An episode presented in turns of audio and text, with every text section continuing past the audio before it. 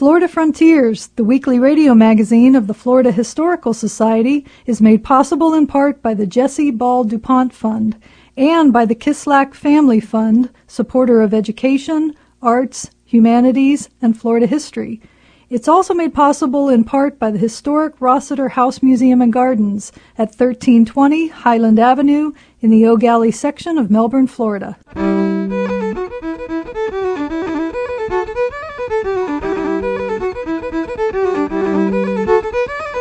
This is Florida Frontiers, the weekly radio magazine of the Florida Historical Society, on the web at myfloridahistory.org.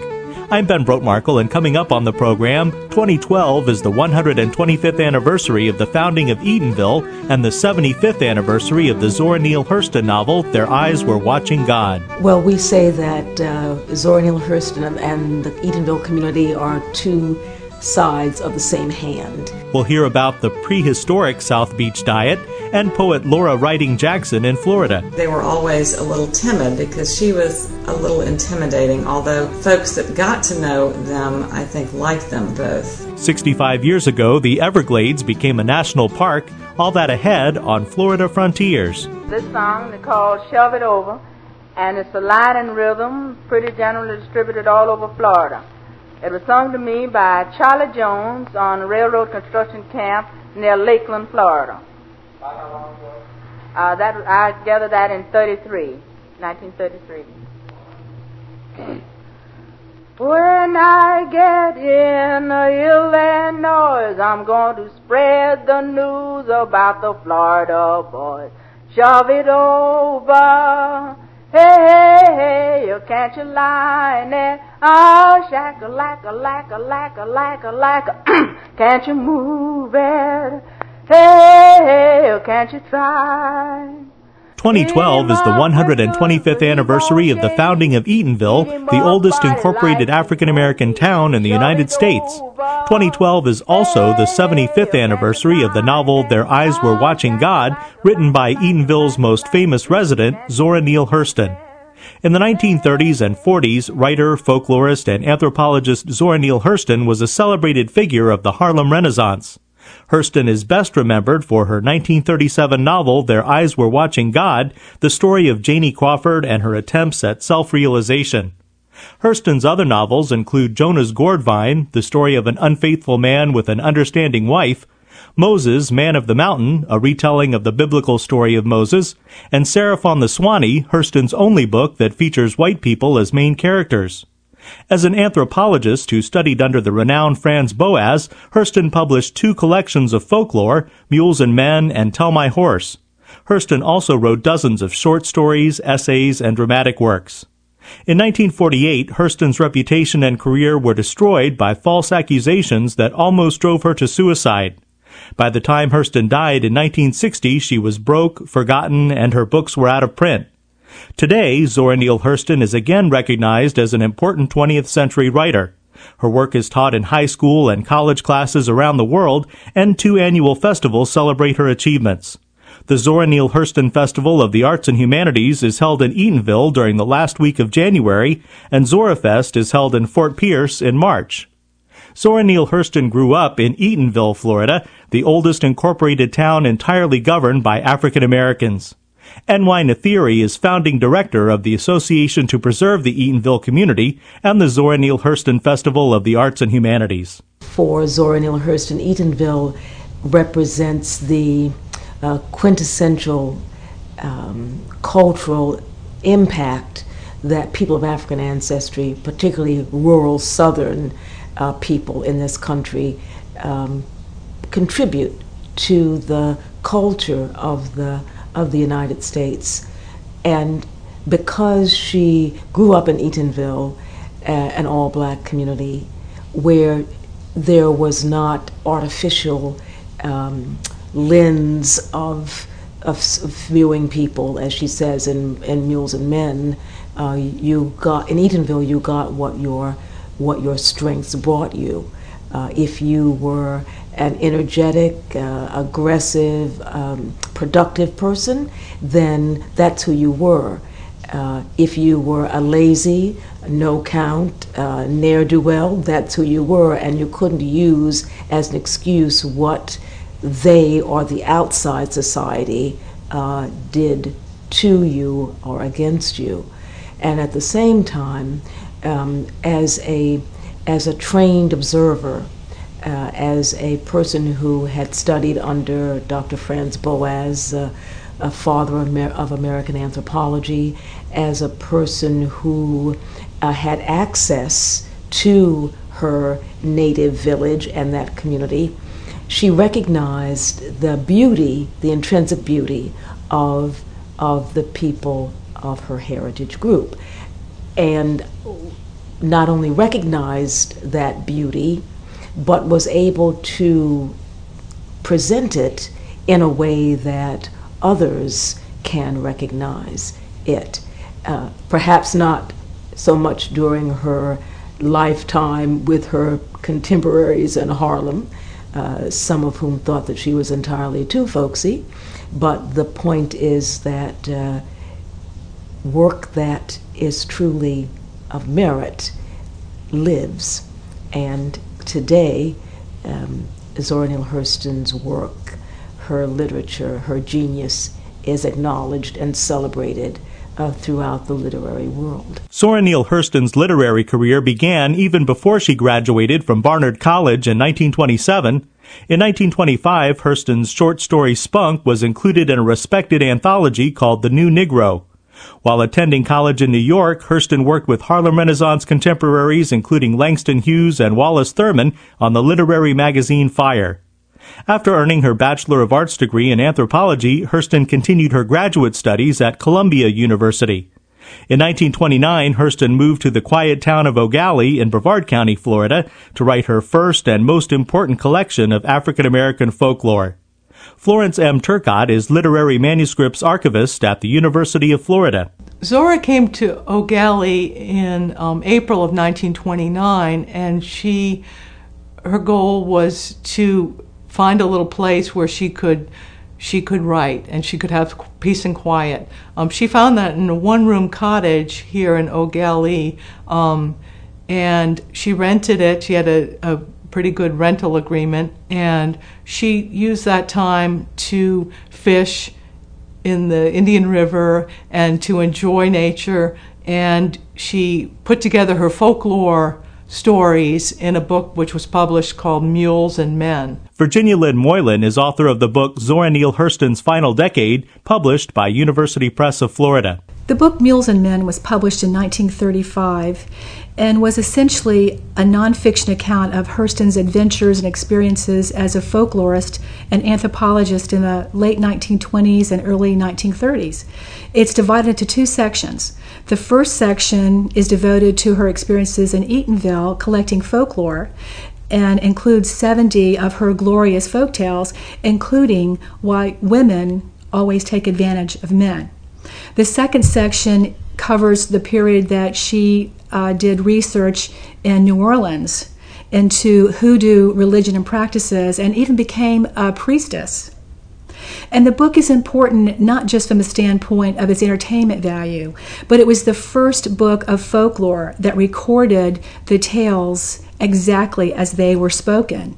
And today it is still considered the preeminent collection of African American folklore. 75 years ago, Zora Neale Hurston wrote her best known and much loved work, the novel Their Eyes Were Watching God. Flo Turcotte, Lynn Moylan, and N.Y. Nathiri. Their Eyes Were Watching God is just, it's an, it's history, it's fiction, it's pathos, it's, it's tragedy all rolled up together in one incredible literary gem. And making history come alive is sort of what what I like to do and what Zora that's what excites me so much about Zora is that she she she fictionalized real life and said a lot about the human condition and a lot about life in Florida during during her um, stay here. My personal favorite work of Hurston's is by far "Their Eyes Are Watching God." It's a it's a beautiful novel. It's a love story about a woman who not only finds her true love, but she finds her own inner strength and her voice. And it just doesn't get any better than that. Zora Neale Hurston is a part of my family lore. I did not really understand who she was in the literary uh, realm until I was uh, older. I was actually I actually read Their Eyes Are Watching God when my after our first son was born. Uh, that that book was a Penguin classic that cost 99 cents. And when I was trying to, uh, while my son was napping, I would. That's how I. That's how I read that book. I I know Zora Neale Hurston from my my mother's mother, uh, telling us about her her uh, companionship with Zora Neale Hurston, sometimes uh, scaring me uh, with uh, uh, folk tales from Zora Neale Hurston.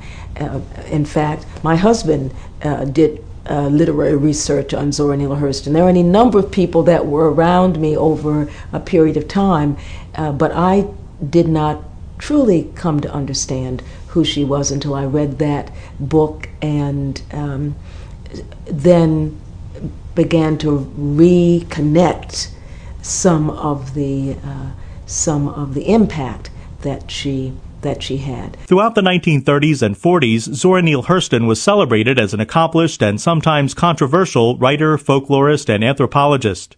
In 1948, Hurston was devastated when she was falsely accused of molesting the 10-year-old son of her former Harlem landlady.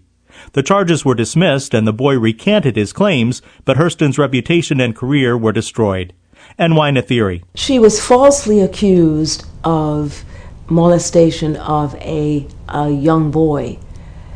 Um, falsely accused, completely uh, vindicated because she was not in the United States when the alleged abuse occurred or, or crime occurred. But the black press um, picked up the story after she was vindicated and uh, really ruined her reputation. Uh, I think that she f- uh, fled back to her home state. After leaving New York, Hurston lived briefly in Miami and Belle Glade before moving to Brevard County. She moved into the same Gallie cottage where she had been happy and productive at the beginning of her career. When Hurston was unable to purchase her cottage in Gallie, she moved to an apartment in Cocoa and then to a trailer on Merritt Island. During this period, she worked as a librarian. Virginia Lynn Moylan. Hurston was fired from Patrick Air Force Base as a technical librarian, basically because she supported a whistleblower um, colleague who had turned in one of his supervisors for destroying documents without going through the proper authorization. So she collected unemployment for a while and finally was offered a job by a man named C.E. Bolin, who had founded a newspaper in Fort Pierce called the Fort Pierce Chronicle. So she moved very soon afterward and went to Fort Pierce to take the job in 1957. Zora Neale Hurston died in January 1960 in the St. Lucie County Welfare Home. She was broke, forgotten, and her books were out of print. Florence M. Turcotte. She was a ward of the of the of the county, and when she died, her effects thus were ordered burned. They were ordered destroyed. Um, nobody had come forward to claim them. Um, a friend of hers, who was a sheriff's deputy, was going by the nursing home at the time and stopped and literally doused the flames and uh, saved a bunch of her um, manuscripts that were uh, about to be destroyed. Today, Zora Neale Hurston is more popular than ever. Annual festivals in Eatonville and Fort Pierce celebrate her legacy. Hurston's work is taught in high schools and colleges around the world. NY Nathiri. An IB International Baccalaureate uh, teacher of 11th grade students in Hampton, Virginia, is planning to uh, bring her students to Eatonville for a field trip. And as we were talking about the planning and the budget, I said, Well, will they be uh, doing Disney or Universal? She said, No. we're coming to Eatonville, and that's the only reason that we're coming to Florida is coming to Eatonville. And after we do this uh, day, then we will be returning. So it's uh, it's quite interesting to see that now, if you're going to be educated, you have to have read Zora Neale Hurston. We spoke with Virginia Lynn Moylan, author of the book Zora Neale Hurston's Final Decade, Florence M. Turcotte, literary manuscripts archivist at the University of Florida, and N.Y. Nathiri, founding director of the Association to Preserve the Eatonville Community and the Zora Neale Hurston Festival of the Arts and Humanities. The captain got a pistol, he tried to play bad, but I'm gonna take it if it make me mad. Shove it over. Hey, hey, oh, can't you lie there? Ah, shack a like a like a like a like a like a ah, can't you move it? Hey, hey, hey, oh, can't you try? This is Florida Frontiers, the weekly radio magazine of the Florida Historical Society. I'm Ben Brotemarkle. Visit us on the web at myfloridahistory.org to shop for great books on Florida history and culture, watch exclusive video, search our collections at the Library of Florida History, and much more. While you're there, click on the Join Now button to receive our journal, the Florida Historical Quarterly, and our newsletter, the Society Report. That's myfloridahistory.org.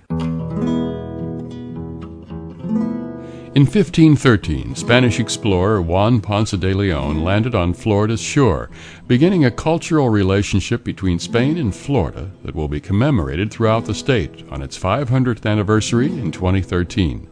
This moment in Florida history features Darcy McMahon, exhibits director at the Florida Museum of Natural History. When Spaniards first landed in Florida, they encountered native groups who had lived here for thousands of years. The Calusa, headquartered in southwest Florida, were coastal dwellers and amazingly successful fisher folk. They prospered without growing crops, and according to Spaniards, were healthy, strong, and long lived. I like to think of the Calusa as inventors of the first South Beach diet. The archaeology of their garbage dumps, or what we call middens, shows they ate mostly fish and shellfish, with some animals and plants from the land, along with squash, papaya, and chili peppers, probably grown in household gardens. This high protein, low carb diet supported a culture that boasted fine art, high society, and a rich belief system, along with political power and good health. I find the Spanish accounts of roasted, boiled, and barbecued fish and oysters, enjoyed with friends and neighbors, to be inspiration for celebrating our coastal waters and the long, rich tradition of Florida seafood. Darcy McMahon is exhibits director at the Florida Museum of Natural History. This Moment in Florida History was created and produced by the Florida Humanities Council with funds from the Florida Department of State Division of Cultural Affairs, commemorating 500 years of Spanish history and culture in Florida. This is Florida Frontiers, the weekly radio magazine of the Florida Historical Society.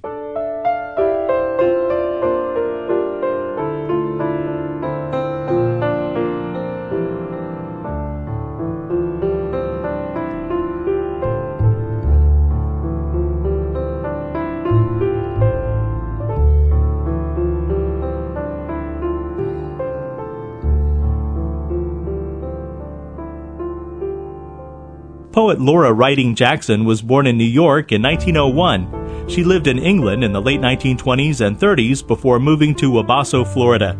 Janie Gould has more. Florida has always beckoned literary luminaries, from Harriet Beecher Stowe to Hemingway, Robert Frost, and countless others. The poet Laura Riding Jackson and her husband, the critic Schuyler Jackson, moved to Wabasso in 1943. Their Cracker Cottage is maintained by a nonprofit group that now has literary events there. Charlotte Terry, a member of the group, says Schuyler Jackson was enchanted by Wabasso's canopy roads. Uh, apparently, he fell in love with that and he wanted to show it to Laura. I've always heard that the home didn't have electricity or indoor plumbing. True, or is it embellished somewhat? Actually, it was true. They had an outhouse. Laura was forced to put electricity into her little home when she was in her late 80s and had to have caretakers, and they refused to come to the house until they had some lighting and electricity. Her attorney, Renee Vandevoorty from Sebastian, strongly recommended that she do that if she wanted to stay in her home. The Jacksons had been drawn to Wabasso by its small town ambiance. It was a very quiet little back country place, and they had both sort of given up any of social life that they may have had before, and, and Laura had had quite an exciting social life. She was educated in Cornell, married one of the professors there, moved to the South where she became a member of the fugitive writing group out of Vanderbilt. Why were they called the fugitives? Were they just a little bit out there?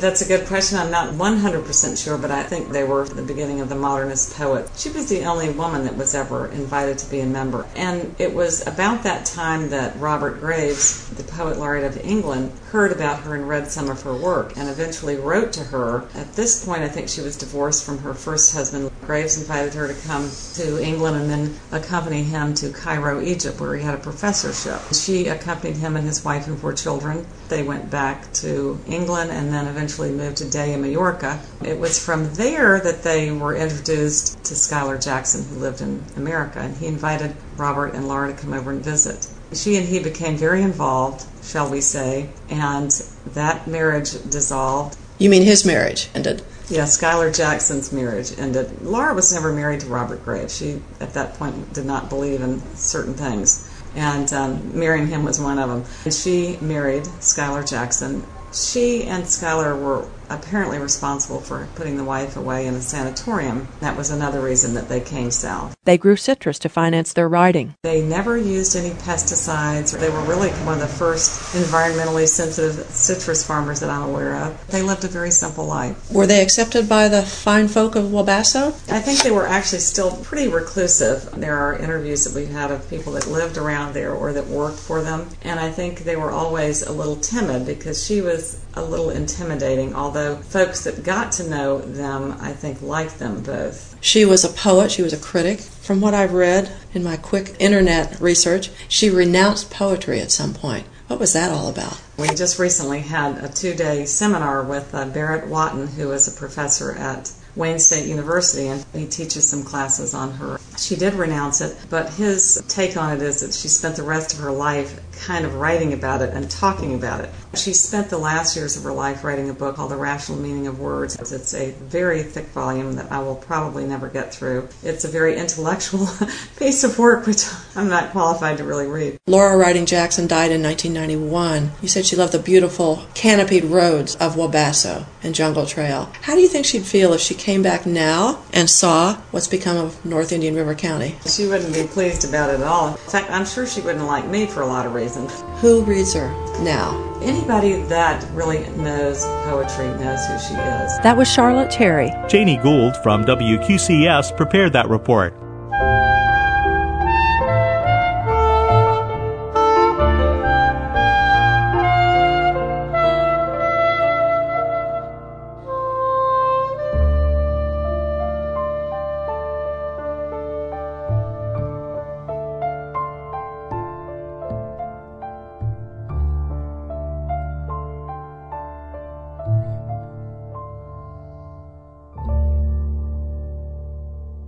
This is Florida Frontiers.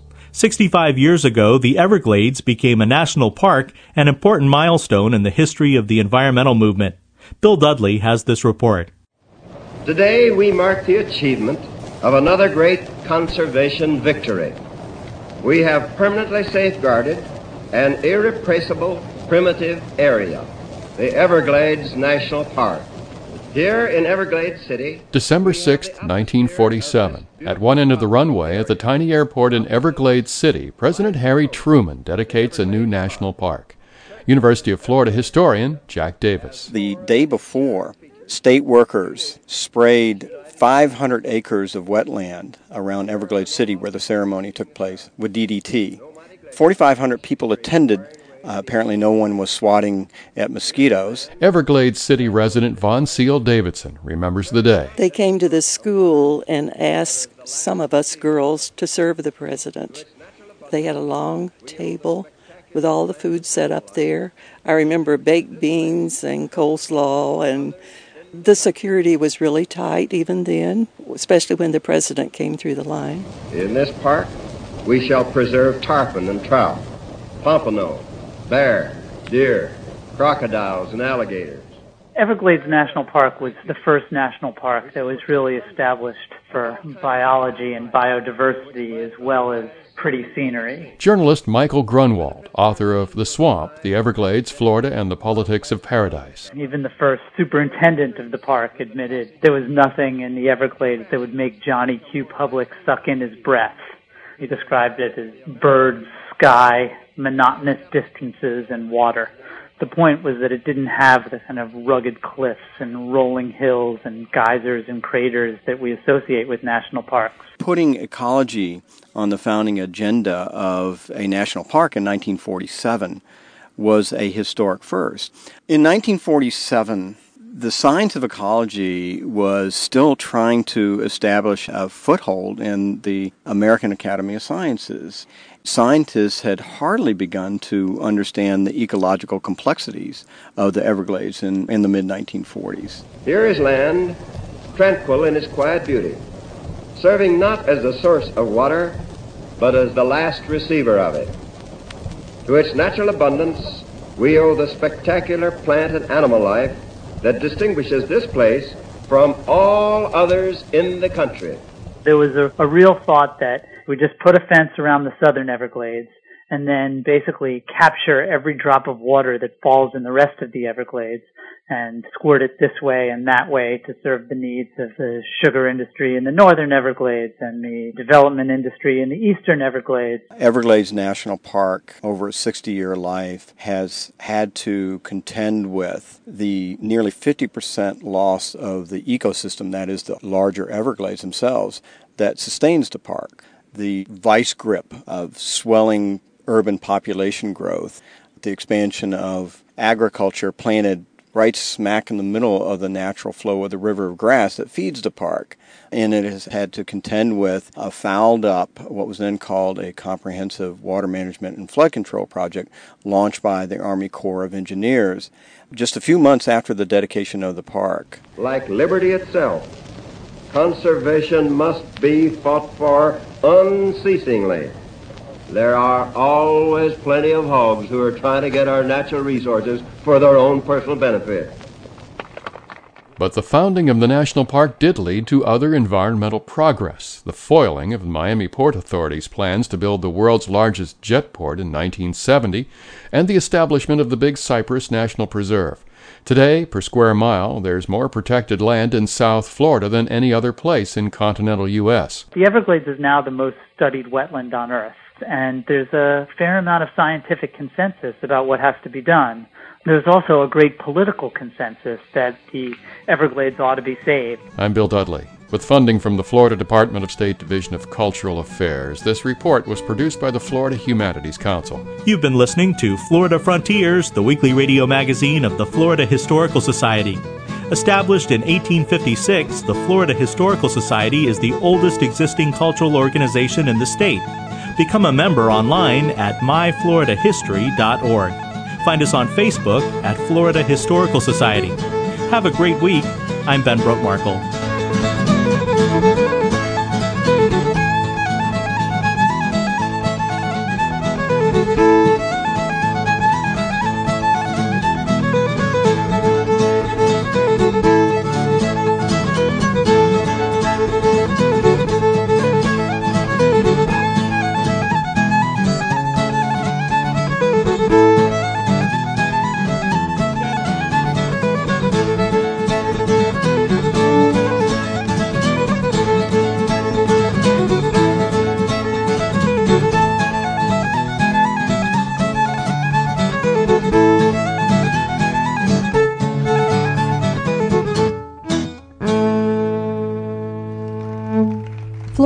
Frontiers, the weekly radio magazine of the Florida Historical Society, is made possible in part by the Jesse Ball DuPont Fund and by the Kislak Family Fund, supporter of education, arts, humanities, and Florida history. It's also made possible in part by the historic Rossiter House Museum and Gardens at 1320 Highland Avenue in the Gallie section of Melbourne, Florida.